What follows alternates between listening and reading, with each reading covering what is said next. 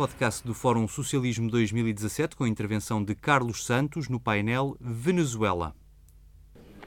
Eu acho que a Venezuela é hoje um país esfacelado com um poder crescentemente autoritário. Vale a pena debater a Venezuela de hoje, porque no fundo estamos a debater a sociedade ou o poder político pelo qual lutamos. Toda a gente sabe que a esquerda pagou, continua a pagar, um preço altamente elevado pelo que foi, e em alguns casos continua a ser, o socialismo real. É bom que a gente analise e acompanhe o que está a ser o processo venezuelano. E esta apresentação pretende focar na evolução política, em primeiro lugar, e, sobretudo, particularmente na mais recente.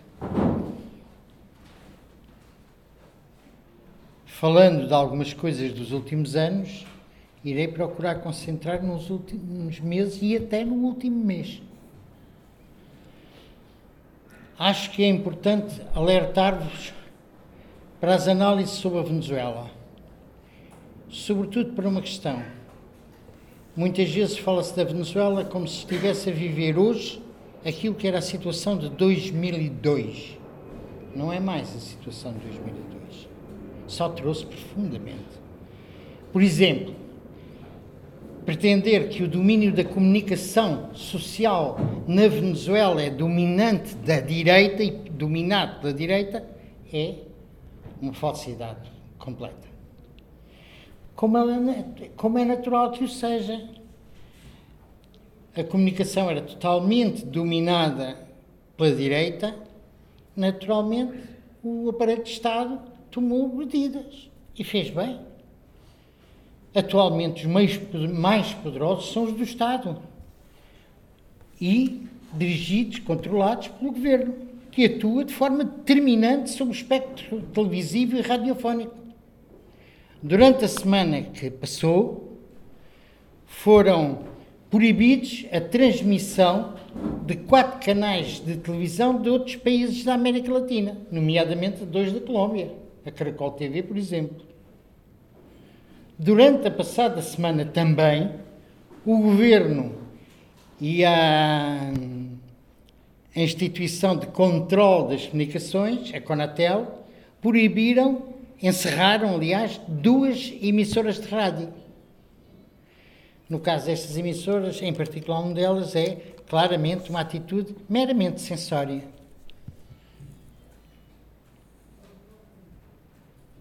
Outro alerta que vos queria fazer sobre a análise da Venezuela é sobre a realidade venezuelana, na medida em que as estatísticas conhecidas têm 4, 3, 4 anos.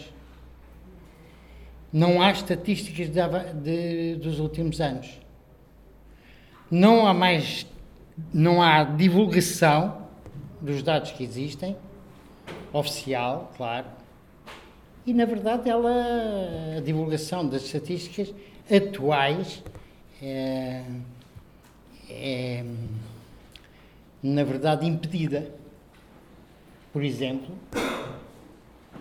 a anterior Ministra da Saúde, no segundo trimestre deste ano, foi demitida do seu cargo por ter autorizado a divulgação dos dados da mortalidade infantil que tinham subido drasticamente. Isto é só alguns alertas para falarmos, para vermos do que é que falamos. E para pensar bem exatamente e não. Queria-vos falar a seguir das sanções do governo dos Estados Unidos. Uh, na sexta-feira, o governo dos Estados Unidos uh, decretou sanções sobre a Venezuela. As sanções centram-se na dívida, nos títulos da dívida e na petrolífera. Perante as sanções, o governo de Nicolás Maduro decidiu imediatamente reunir com empresas petrolíferas dos Estados Unidos, com detentores de títulos dos Estados Unidos e com investidores norte-americanos, faz todo sentido, porque a dívida venezuelana é, na maior parte, eh, norte-americana. E, portanto, faz todo sentido esta tomada de medidas. Trata-se de uma pressão do governo norte-americano sobre a dívida e sobre os negócios com ela. É evidente que o mercado, eh, a dívida de Venezuela no mercado financeiro uh, tem uma circulação difícil e a Venezuela tem uma situação difícil e há muitos eh, negócios que o governo faz sobre, com a dívida e sobre ela. Uh, esses negócios vão ser eh, altamente limitados pela tomada de pelas sanções do governo dos Estados Unidos. Por exemplo, hum, no primeiro semestre do ano, o, uh, o governo venezuelano vendeu à Goldman Sachs títulos de dívida com 69% de desconto. É uma situação que pode ser compreendida por dificuldades enormes de tesouraria. Este tipo de negócios não é possível com as sanções com os Estados Unidos, claro, e com os investidores norte-americanos, com as sanções de Washington. É preciso deixar claro que rejeitamos totalmente, a minha posição é de rejeição completa, acho que nem podia ser outra, as sanções dos Estados Unidos, como acontece com a esmagadora maioria do povo venezuelano.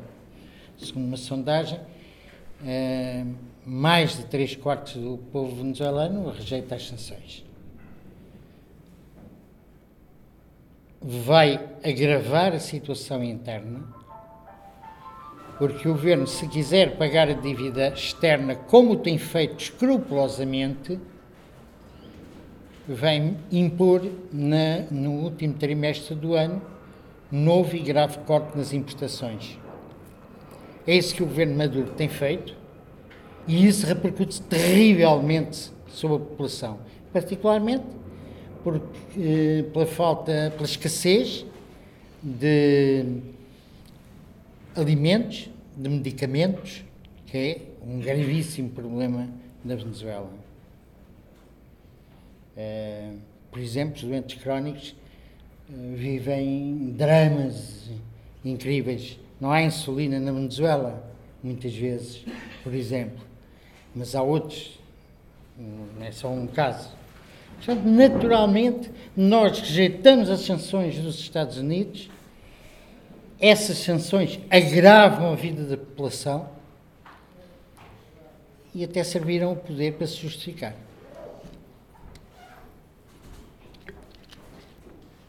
Mas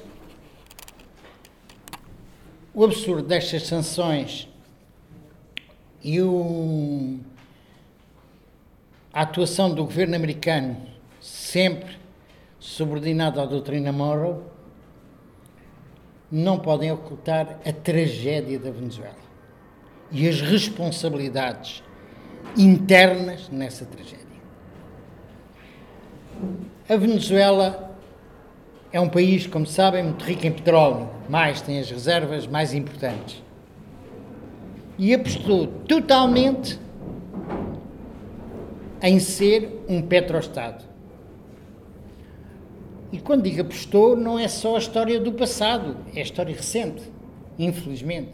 A esquerda venezuelana, o chavismo, independentemente das diferenças que existem dentro do chavismo, apostou nisso e isso é um erro grave. Mas a monoprodução agravou-se no, no regime chavista. Há, inclusive, eh, havia, inclusive, algumas eh, produções que regrediram drasticamente. Então tínhamos, com a queda dos preços de, de petróleo drástica, provocou uma queda tremenda na Venezuela? A queda do PIB, do produto interno, e os cortes crescentes nas importações. Porque o dinheiro do petróleo servia, em grande parte, também para comprar ao exterior eh, bens mais variados. A falta desse, a redução da, das receitas do petróleo, redução brutal, 2015 em 2016 ainda foi pior, redução brutal. Essa situação dificultou gravemente e crescentemente a compra de bens ao estrangeiro. E, portanto, uh, o que aconteceu na Venezuela foi uma escassez crescente de bens e todos os mecanismos ligados a isso de económicos. O, mercado, o crescente mercado negro, uh, as filas loucas para fazer as compras mais mínimas, essenciais, de bens essenciais.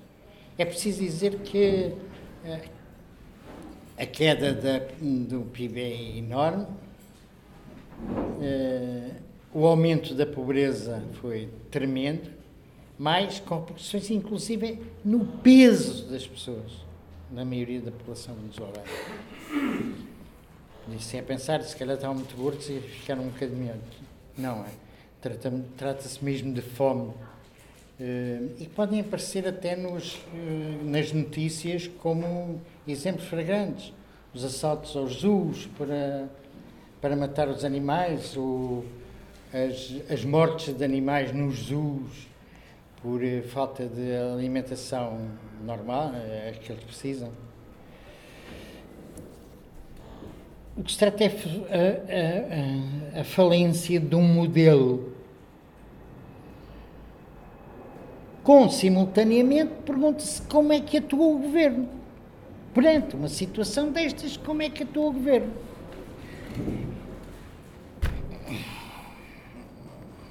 Como é que foi em Portugal que atuou o governo perante a crise da dívida?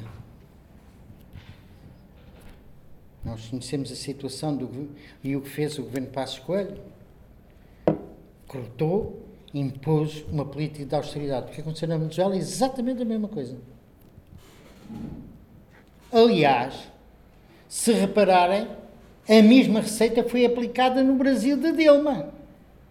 Não é por acaso que o governo brasileiro tem uma queda enorme no apoio à, da população. É porque a Dilma, na fase ainda em que se manteve no governo, durante bastante tempo, aplicou receitas de uh, austeridade. Perante a queda não só dos preços do petróleo, mas a queda dos, dos preços dos bens essenciais, das exportações que, em que continua-se a sustentar, por exemplo, o Brasil.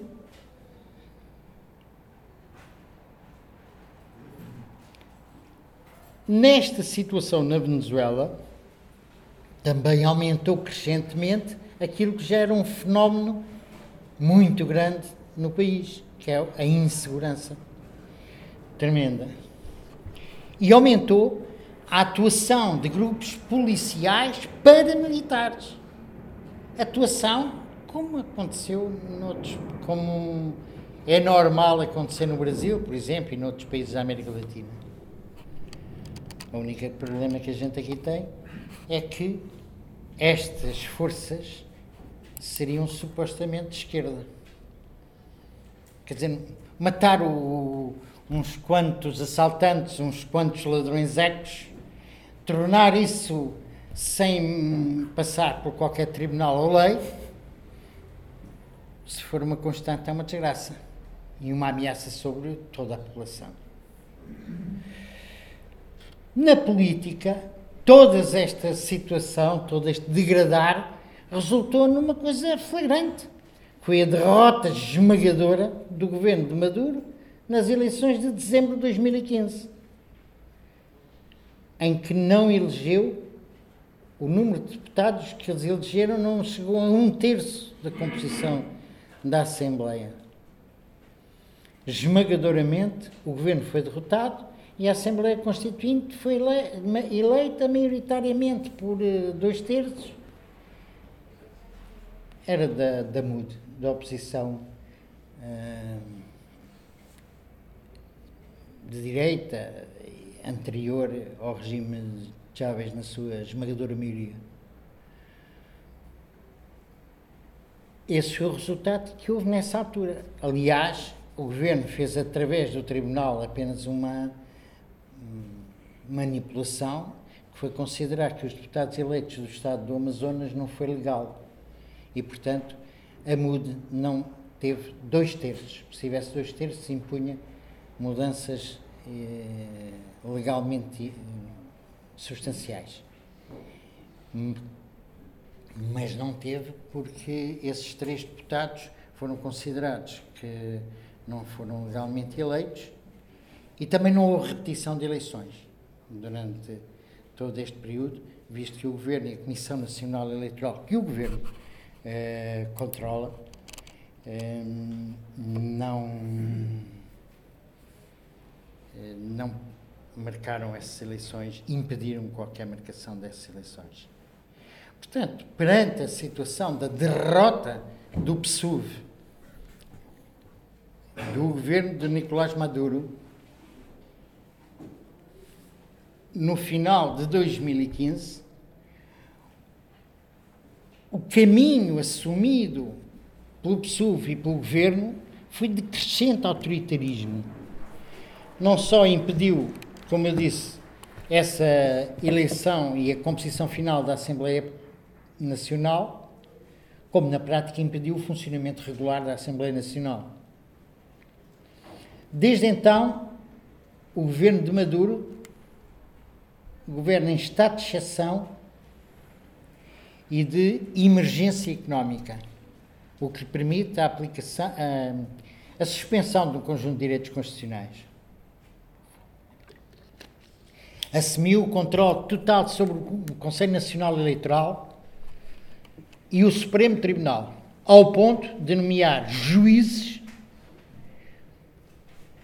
e substituir juízes no Supremo Tribunal inclusive nomeando pessoas que nem têm as condições, as habilitações necessárias para os cargos.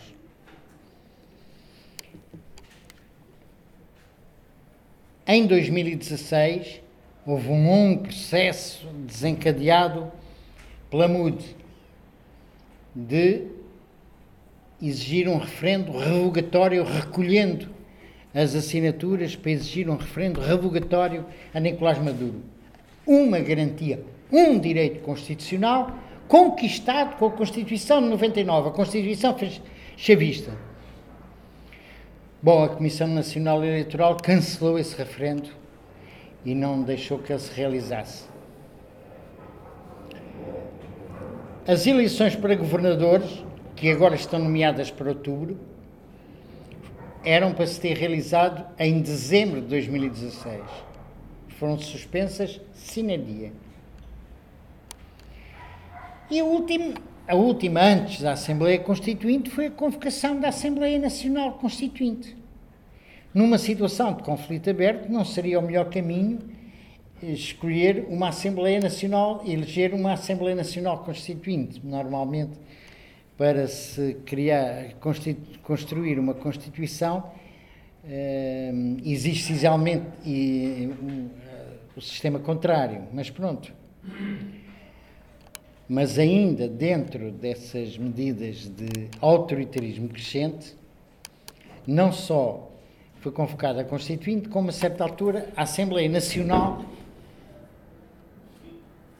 na sua esmagadora maioria da MUD, esmagadora maioria, quase dois terços, mesmo sem os três eleitos. Um, decidiu nomear outros juízes para o Tribunal Constitucional. Para o Supremo Tribunal, não é Tribunal Constitucional, para o Supremo Tribunal.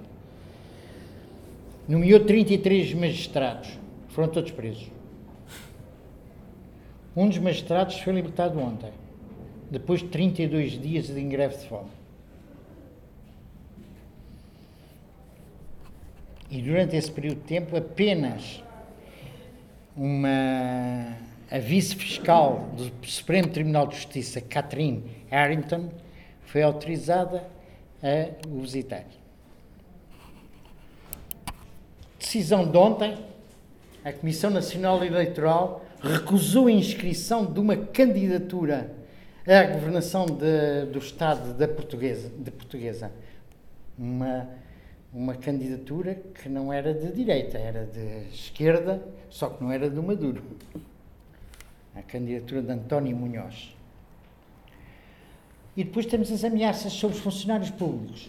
Os funcionários públicos não votaram na, na Assembleia para a Assembleia Constituinte estão sujeitos a despedimento. Ou que não participem nos exercícios militares deste fim de semana que se estão a realizar este fim de semana. Funcionário público não participar está sujeito a despedimento. Não estou a dar nenhuma novidade, nem estou. Isto o próprio Maduro diz isto nas, na televisão venezuelana. Como sabem, uma ameaça destas para uma situação como a Venezuela deve ser terrível. Mas se pensarmos que, além disso, o abastecimento a preços estabelados dos alimentos básicos são feitos através dos CLAP, que são controlados pelo governo e, sobretudo, pelo Exército e pelo Ministro da Defesa, Padrinho López, então veremos as implicações que isto tem na vida de cada pessoa. E talvez acabamos por perceber o que eu direi no final, a história que eu lerei no final, porque é ler apenas um comunicado. A Constituinte tem-se revelado como um instrumento de crescente autoritarismo, perseguição e imposição de um poder militar. À partida, o estabelecimento da, desta Constituinte é o fim da, Constituinte, de, da Constituição de 99, à partida. E está a ser, porque não está a aplicar nada da Constituição de 99. Mas o que parece é que teremos uma situação de Constituição de exceção, já não é leis de exceção. E está a ser um órgão de autoritarismo. Por exemplo, como sabem, a primeira ou das primeiras decisões que a Assembleia Nacional Constituinte tomou foi demitir a Procuradora-Geral, o que não tem poderes para fazer, segundo a, a Constituição de 99. Mas demitiu.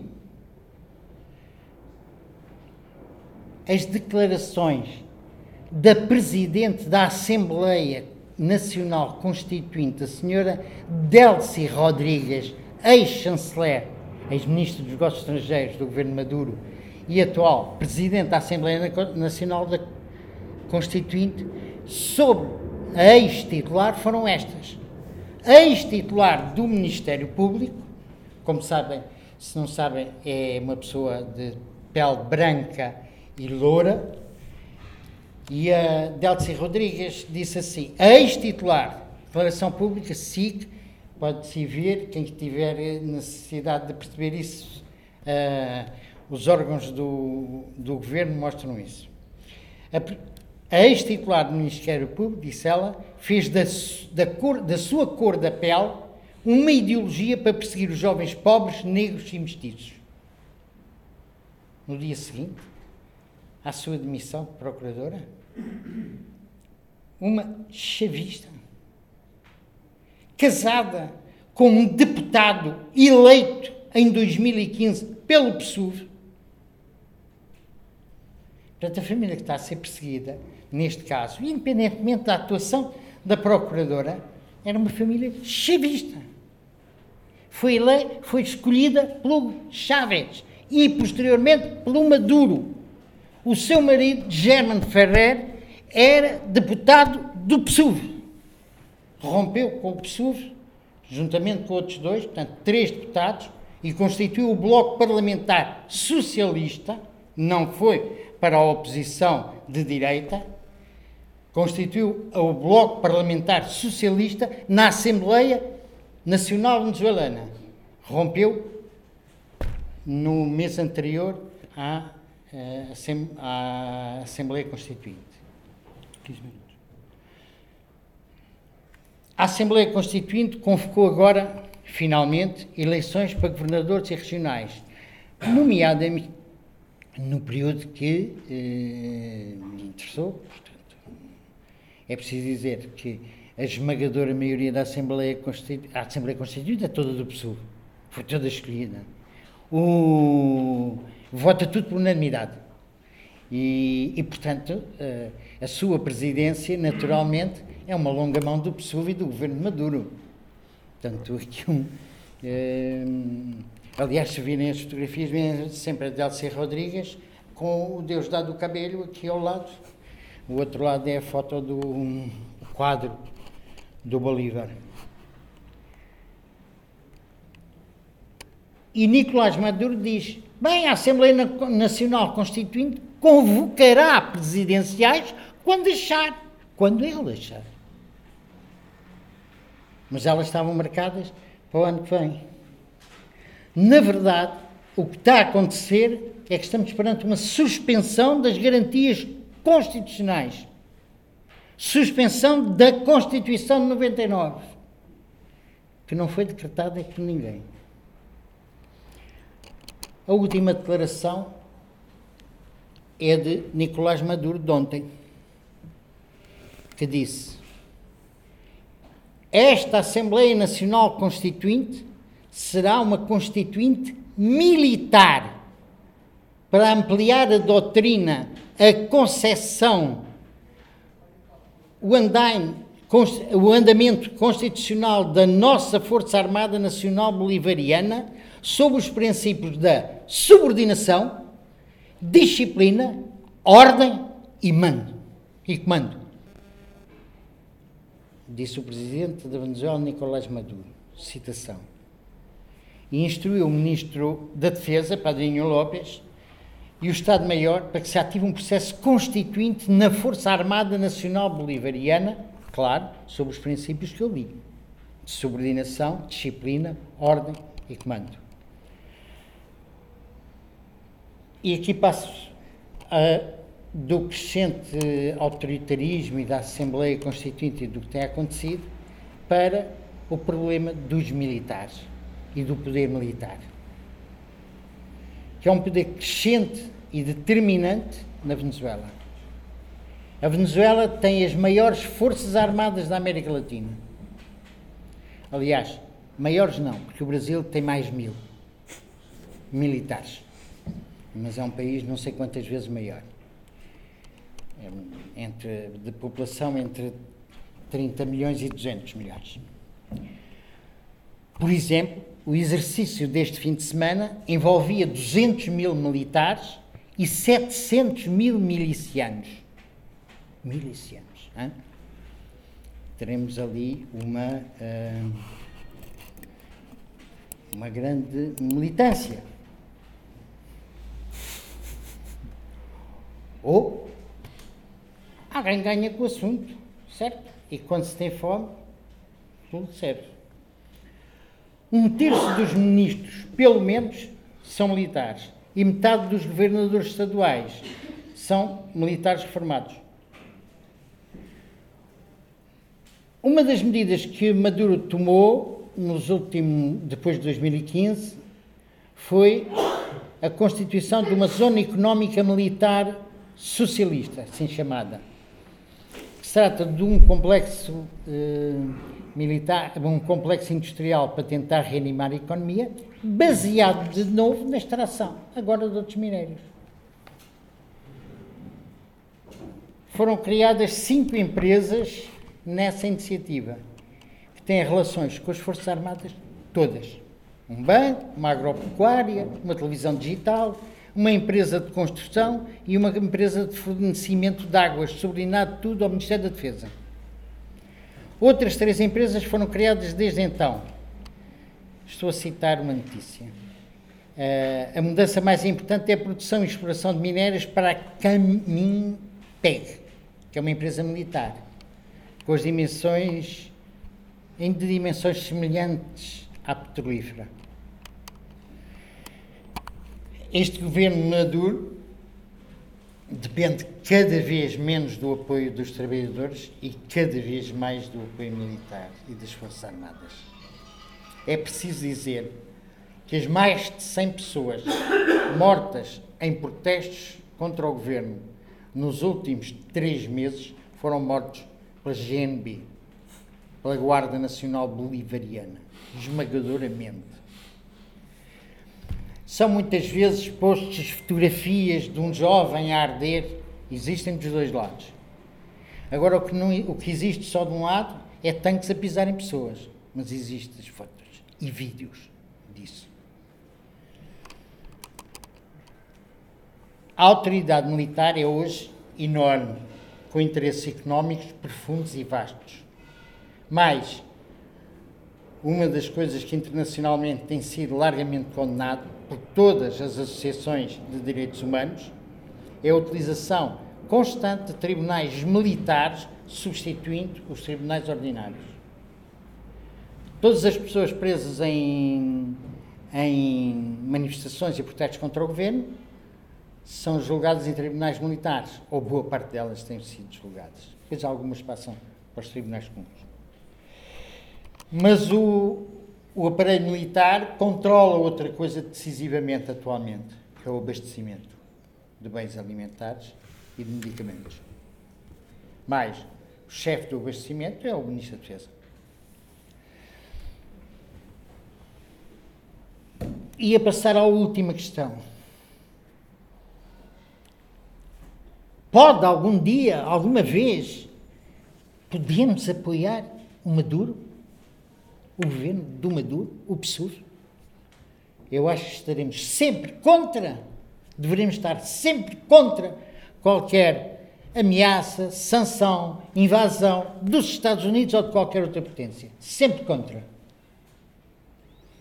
Mas acho apoiar um governo destes é a gente hum, sujar-se sem necessidade. E passo talvez a última notícia que eu vos queria ler. Porque depois muitas vezes, ah, mas se a gente não vê uma dúvida, quem é que há? É uma notícia perante a retirada da candidatura de Osvaldo Rodrigues Leão. Vou traduzir diretamente espanhol. Na passada segunda-feira, 21 de agosto de 2017, durante a noite, recebi uma chamada do nosso candidato ao governo do estado de Falcão, Osvaldo Rodrigues Leão, candidato pelo partido UPP 89, quem está a escrever é o líder do, do UPP 89, em aliança com as organizações Maré Socialista, Movimento Popular Alternativo, Iniciativa Venezuela 2020 e o que nós chamamos MEP originário, ex-MEP, ex-militantes do MEP, que não foi legitimado pelo Supremo Tribunal. E então, continua ele, o Oswaldo Rodrigues Leão manifestou-lhe por via telefónica que estava a chegar a Caracas e queria reunir com urgência comigo na terça-feira de manhã. Nessa data, e como todas as terças-feiras, durante a manhã, tinha uma reunião ordinária da aliança antes mencionada e recebemos-lo. Estivemos presentes nessa reunião por parte das organizações da Aliança, nove pessoas. Testemunhas, todos e todas, do relato pormenorizado do Sr. Osvaldo Rodrigues Leão e da discussão que tivemos com ele, durante duas horas aproximadamente, face à grave situação colocada. O Sr. Rodrigues Leão veio em companhia da sua esposa e de outros dois acompanhantes do Estado Falcão e nos comunicou com muita indignação e impotência o que agora passamos a resumir. O Sr. Osvaldo Rodrigues Leão, que era o candidato deles ao Estado de Falcão, governador do Estado de Falcão, foi chamado a Caracas para uma reunião com o Sr. Freddy Bernal, membro da Direção Nacional do PSUV. Reunião que se efetuou na segunda-feira, 21 de agosto,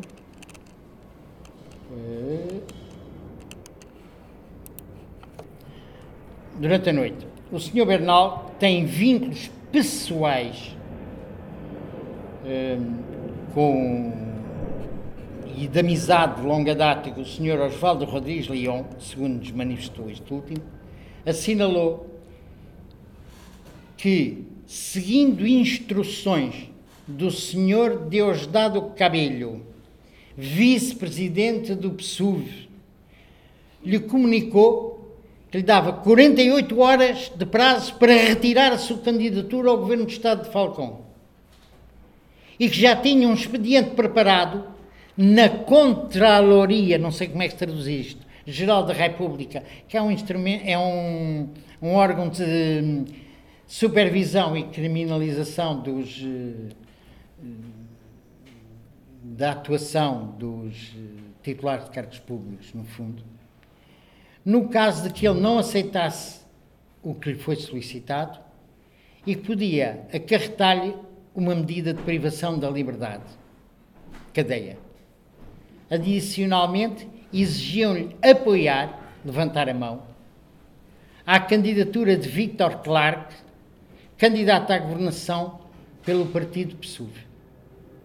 Nós, perante o anúncio que, fizer, que tornámos público de que o Sr. Osvaldo Rodrigues Leão retirar a sua candidatura, declarámos que, por considerações irrenunciáveis de caráter ético, tomámos a decisão de não ficarmos calados e manifestamos enfaticamente que não estamos de acordo com a decisão política tomada por, por ele, ainda que a entendamos do ponto de vista humano, particularmente se pensarmos na sua mulher e filhos. E denunciamos e recusamos categoricamente a ameaça de, suas, da, uh, da qual foi objeto. Finalmente, assinalamos de maneira definitiva que não apoiaremos o candidato do PSUV, nem participaremos, nem apoiaremos no processo eleitoral do Estado de Falcão nenhum outro candidato. Fiéis ao nosso princípio de assumir a política com seriedade, pelo resgate da dimensão moral da política. Não sei o que é que eleitoralmente este conjunto de organizações tem de peso social atualmente mas acho que estas e outras esquerdas que existem na Venezuela merecem apoio. Mas o governo de Maduro e o PSUV jamais. Isso seria a gente esquecer o que foi o drama do socialismo real. E esquecermos, como citando, uh, fazendo uma citação, esquecermos o muro de Berlim. E eu acho que esta esquerda, que é o Bloco de Esquerda, não deve esquecer o muro de Berlim. O muro de Berlim e a queda do muro de Berlim. Acho que precisamos de apoiar, de ter, de aprofundar. Como disse e repito, devemos estar contra quaisquer sanções ou ameaças do governo dos Estados Unidos ou qualquer outro governo da América Latina, mas também acho que devemos, não devemos dar o mínimo apoio ao governo Maduro. Isso seria a nossa vergonha, na minha opinião.